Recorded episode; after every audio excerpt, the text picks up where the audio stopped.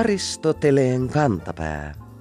Ohjelma niille, joilla on äidinkielellä puhumisen lahja kuin vettä vaan. Terve on terve ja sairas on sairas, kuuluu vanha hyvä sosiaali- ja terveysalan määritelmä ihmisenä olemisesta. Viime aikoina käsitteisiin on tullut mukaan sana perusterve.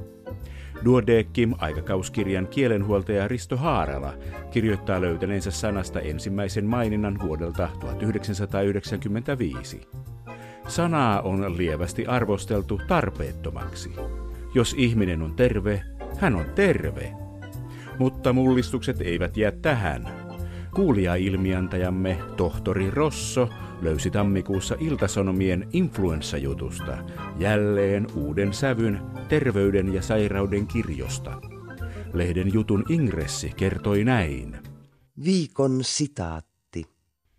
Virus tarttuu herkimmin ikääntyneisiin ja perussairaisiin.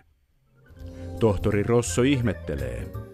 Ihmisellähän voi olla niin sanottu perussairaus, mutta millainen ihminen on perussairas? Niin, miksei tällainen ihminen voi vain olla sairas niin kuin tähänkin asti? Nyt kaikki torjumaan perussairas-sanan leviämistä, niin kielipoliisit kuin koko maamme terveydenhoitojärjestelmä.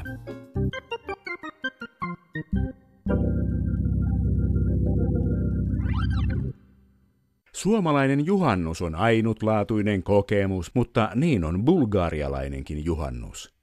Silloin Mustanmeren rannalla juhlitaan Eniovden nimistä juhlaa kesän alkamisen kunniaksi. Mystinen, maaginen, yliluonnollinen. Näin bulgaarialaiset kuvailevat keskikesän juhlaansa. Perinteen mukaan Eniovden on peräisin muinaisilta traakialaisilta ja auringolla on juhlassa merkittävä rooli. Se, joka näkee Eniovdenin aikana auringon noustessaan väräjävän, pysyy terveenä loppuvuoden ajan, kuuluu uskomus. Myös erilaiset tuleen liittyvät perinteet ovat Eniovdenin aikaan suosittuja. Joissain osissa Bulgariaa harrastetaan juhannuksena rituaalia nimeltään Nestinarstvo, jossa kävellään paljain jaloin hehkuvilla hiilillä. Kesäpäivän seisaus on merkittävä juhlanaihe myös muualla kuin täällä napapiirin tuntumassa. Juhannussalkoja on pystytelty pitkin Eurooppaa ja kansa vaeltaa kaduille jopa Brasiliassa. Maailman kristillisissä kulttuureissa ikivanha juhla on muokattu Johannes Kastajan juhlaksi, mutta kaikkialla muuallakin tuntuu olevan jonkinlaista auringon ja tulen palvontaa. Vanhan uskomuksen mukaan Suomessa kaikki menevät juhannuksena luontoon mökille, hakemaan yhteyttä universumin henkien kanssa nauttimalla juovuttavia aineita. Uskomus on kuitenkin virheellinen. Juhannuksena pidetään muun muassa Suomen suurin kristillinen juhla, helluntalaisten juhannuskonferenssi. Helluntailaisuuteen liittyy erään kuulijamme viimesyksyinen ohjelmatoive. Pasi Toivanen kaipasi saada kuulla ohjelman kielillä puhumisesta. Millä kielillä helluntailaiset puhuvat? Puhuvatko vain helluntailaiset kielillä? Oppivatko kielillä puhujat vieraita kieliä paremmin? Turun yliopiston uskontotieteen dosentti Tuija Hovi kertoo.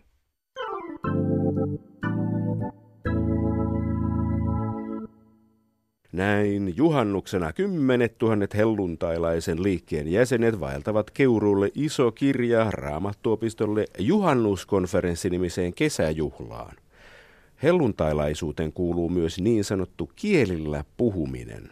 Turun yliopiston uskontotieteen yliopiston lehtori Tuija Hovi. Onko tällainen suuri uskonnollinen kokous yhtä suurta kielillä puhumisen juhlaa?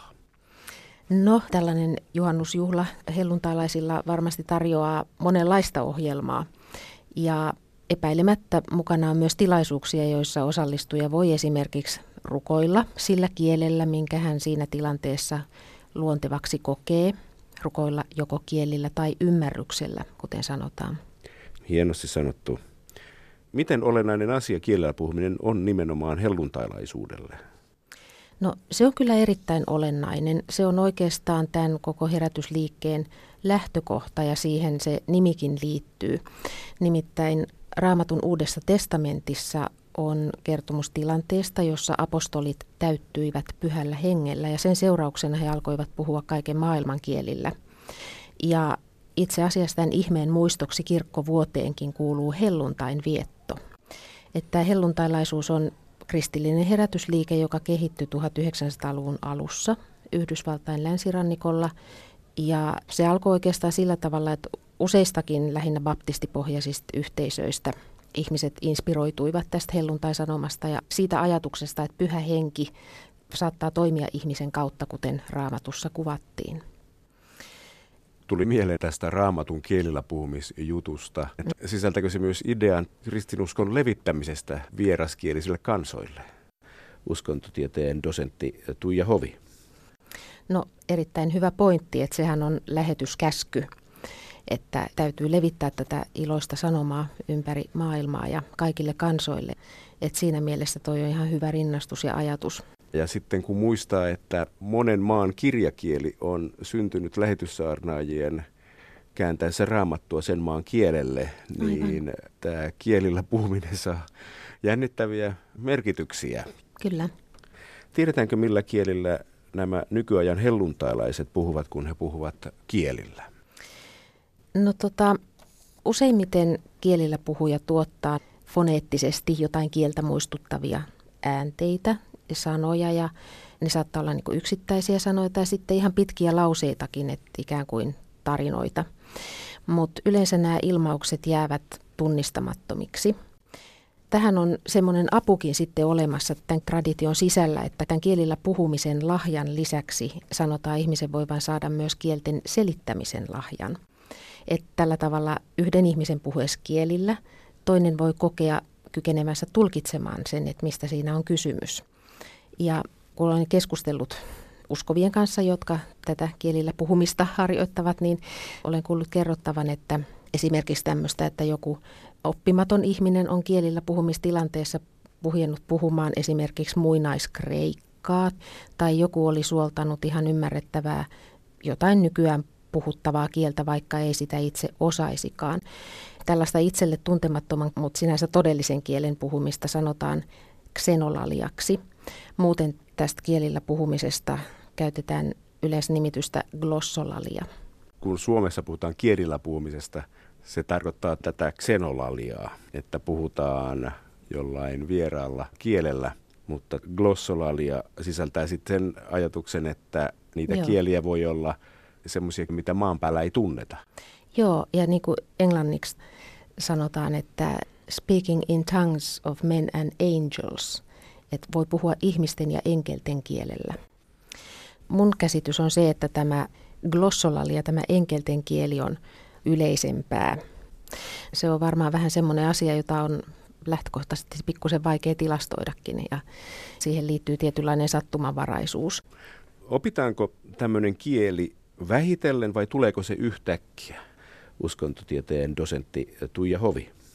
Tuohon vastaaminen riippuu ehkä vähän näkökulmastakin, että Monet, jotka kertovat nämä kielet saaneensa, kuvailevat kokemusta usein yhtäkkiseksi, mutta tutkijat kyllä näkevät siinä taustalla myös tällaisen pitemmän oppimisprosessin.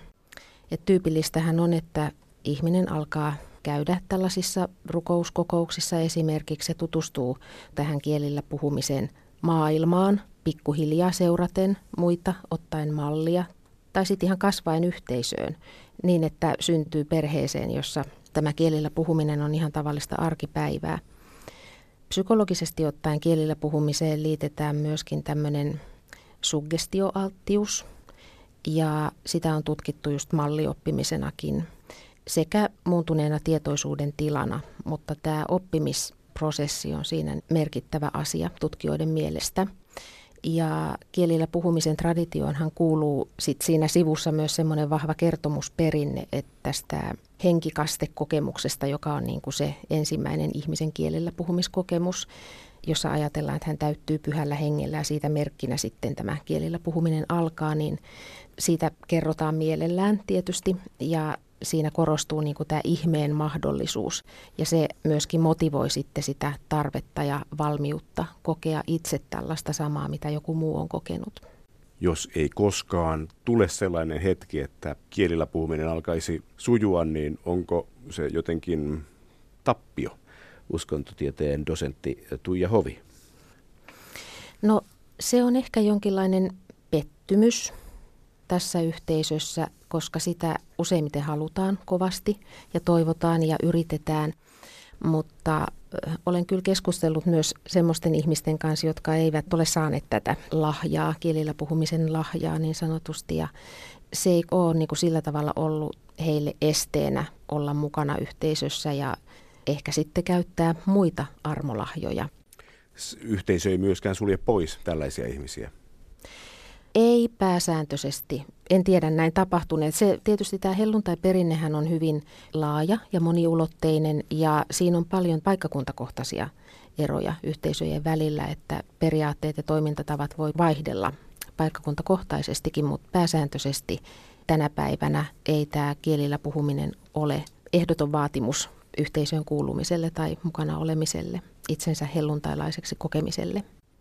Jos ihminen alkaa, jos ja kun ihminen alkaa puhua rukouskokouksessa jotain tiettyä kieltä, jatkako hän seuraavan äh, hurmostilan tullessa saman kielen puhumista vai voiko hän puhua eri kieltä?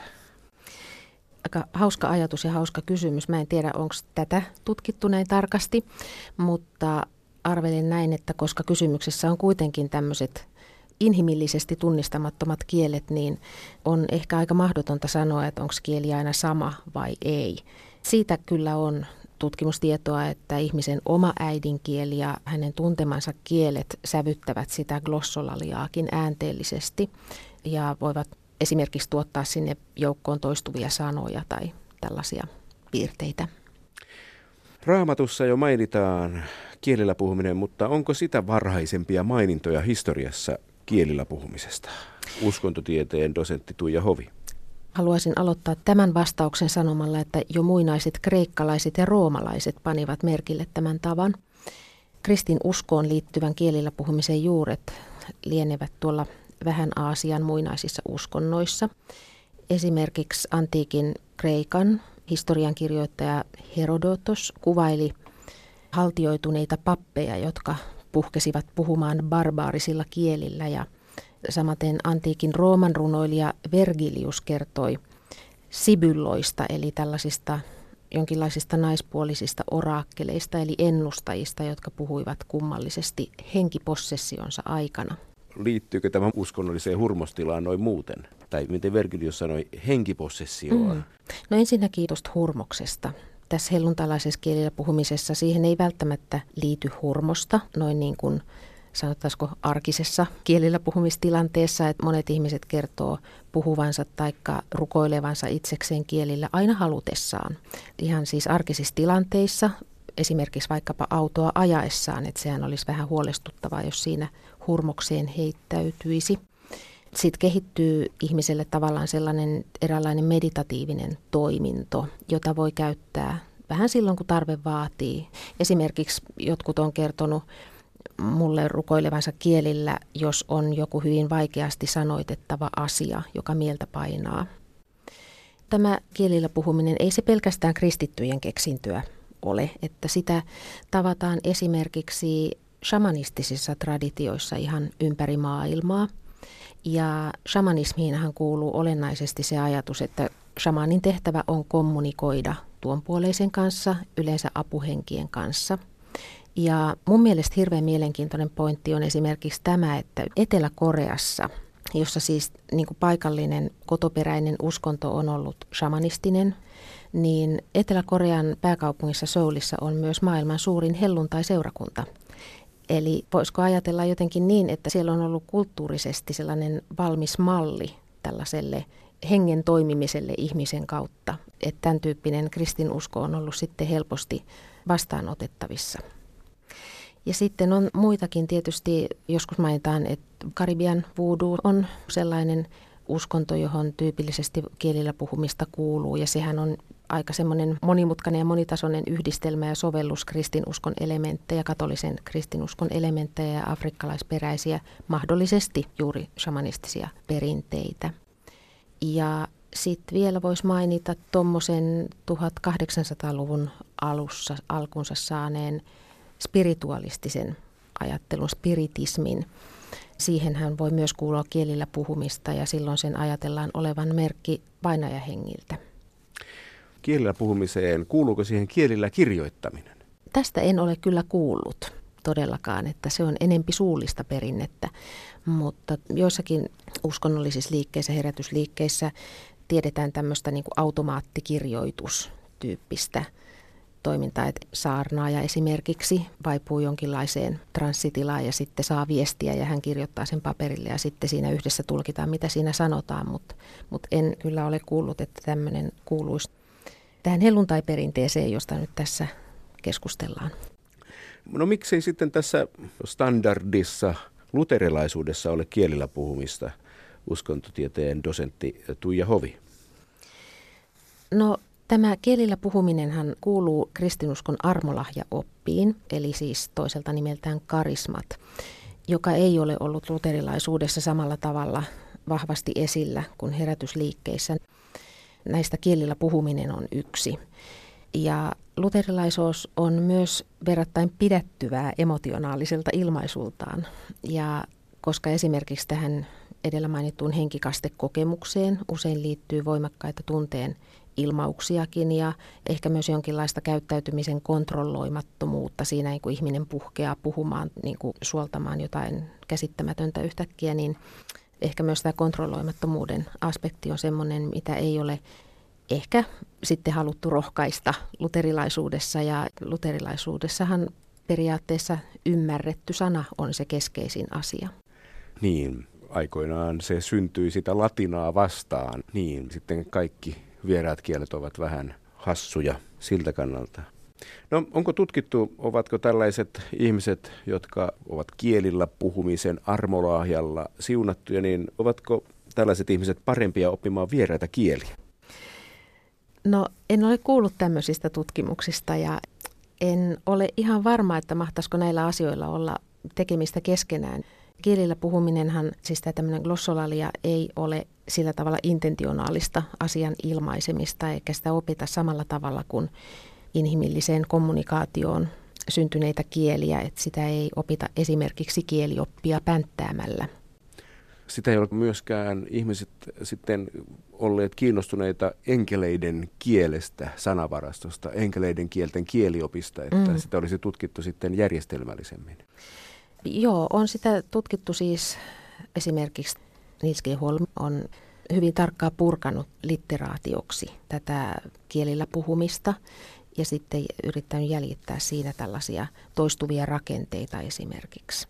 Löysikö hän mitään Joo, kyllä varmaan jonkinlaisia rakenteita löytyy, mutta siis tämä kielellä puhuminen on kuitenkin niin sellainen, vaikka se on perinne tässä helluntalaisuudessa, niin se on kuitenkin aika semmoinen yksilöllinen kokemus ja yksilölähtöistä kieltä, jos nyt halutaan sitä kielenä sanoa, että siinä voi nähdä tällaisia rakenteita niin kuin yksilötasolla, mutta tehdä siitä tämmöinen yleinen enkelten kielen kielioppi, niin se voi olla sitten jo vähän vaikeampi tehtävä jokainen kielillä puhuja aloittaa sen kielen alusta. Niin, näin voisi sanoa. Sillä kielellä sinänsä ei ole perinnettä. Jokainen kieli on oma uusi kielensä, jonka ensimmäinen puhuja tämä puhuja on. Joo, se on oikeastaan aika hyvin sanottu, että jokainen jollain tavalla löytää sen itse ja tekee sen itse. Tai tämä oli tietenkin opillisesti väärin sanottu, että tekee itse, koska ihminen hän vain tavallaan avaa suunsa pyhälle hengelle.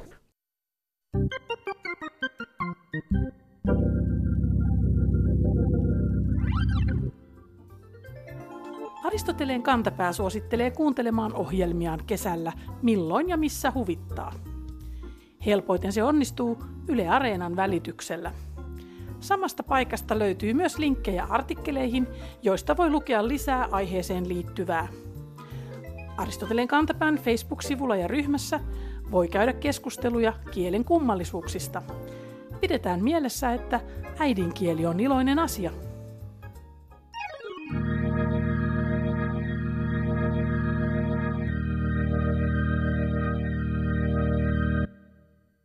Kertaus on opintojen äiti kuuluu vanha sananlasku, jota pidetään antiikin roomalaisten keksimänä.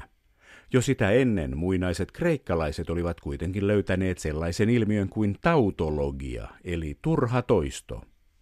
Tekstin luomisessa pitää usein taituroida näiden kahden asian välillä ja joskus horjahdus kertaamisen hyveestä toistamisen tyylirikkoon on lähellä.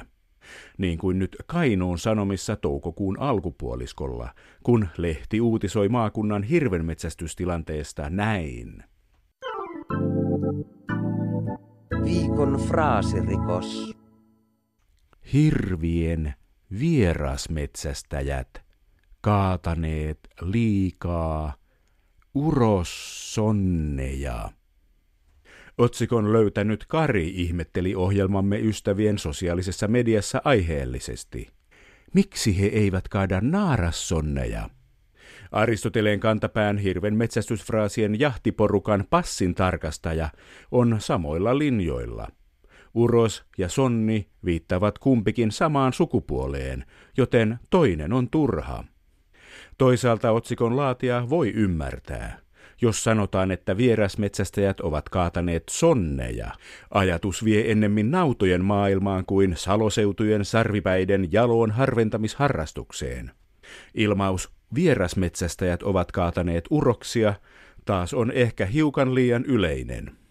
Ehkä olisi ollut paikallaan noudattaa antiikin turkulaista sananlaskua keep it simple – eli muista yksinkertaisuus, ja otsikoida yksinkertaisesti hirvisonnien kaatamisesta. Niinpä julistammekin kirjoittajan syylliseksi musteen tuhlaamiseen samaa merkitseviä sanoja käyttämällä. Rangaistukseksi määräämme hänet Kainuun metsiin suorittamaan syksymällä yhden iltapäivän ajan hirvikärpäs laskentaa ilman hyttyshattua.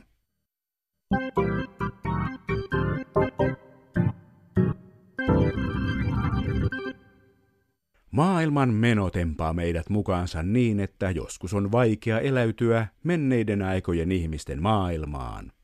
Eläytymistä vaikeuttavat tietysti myös sellaiset asiat kuin menneiden aikojen hassut ihmiset, menneiden aikojen hassujen ihmisten hassut tavat ja menneiden aikojen hassujen ihmisten hassu kieli. Ei siis ihme, että huhtikuussa televisiolehti esitteli vuonna 1949 tehtyä Ruma Elsa-elokuvaa näin. Viikon sitaattivinkki. Mamsellin roolissa loistaa Lasse Pöysti. Kuulijamme Anssi ei tyydy jutun kirjoittajan tulkintaan, vaan tuumaa. Myönnän, etten ole nähnyt tätä elokuvaa, mutta arvelen maestro Lasse Pöystin esittävän siinä mamman poikaa, eikä mamsellia. Pätevää päättelyä. Lasse Pöystin roolihahmo elokuvassa on Usko Aamunen, Elsaan ihastunut koomisesti esitetty arka opiskelijatoveri. Täydellinen karikatyyri käsitteestä mamman poika. Vanhahtava sana mamselli taas merkitsee hienoa neitiä. Sana tulee ruotsin sanasta mamsel, ja sinne se on otettu saksan kautta ranskan sanasta mademoiselle, suomeksi neiti. Kiitos siis televisiolehdelle, jonka ansiosta näin opimme, mistä mamsellit tulevat.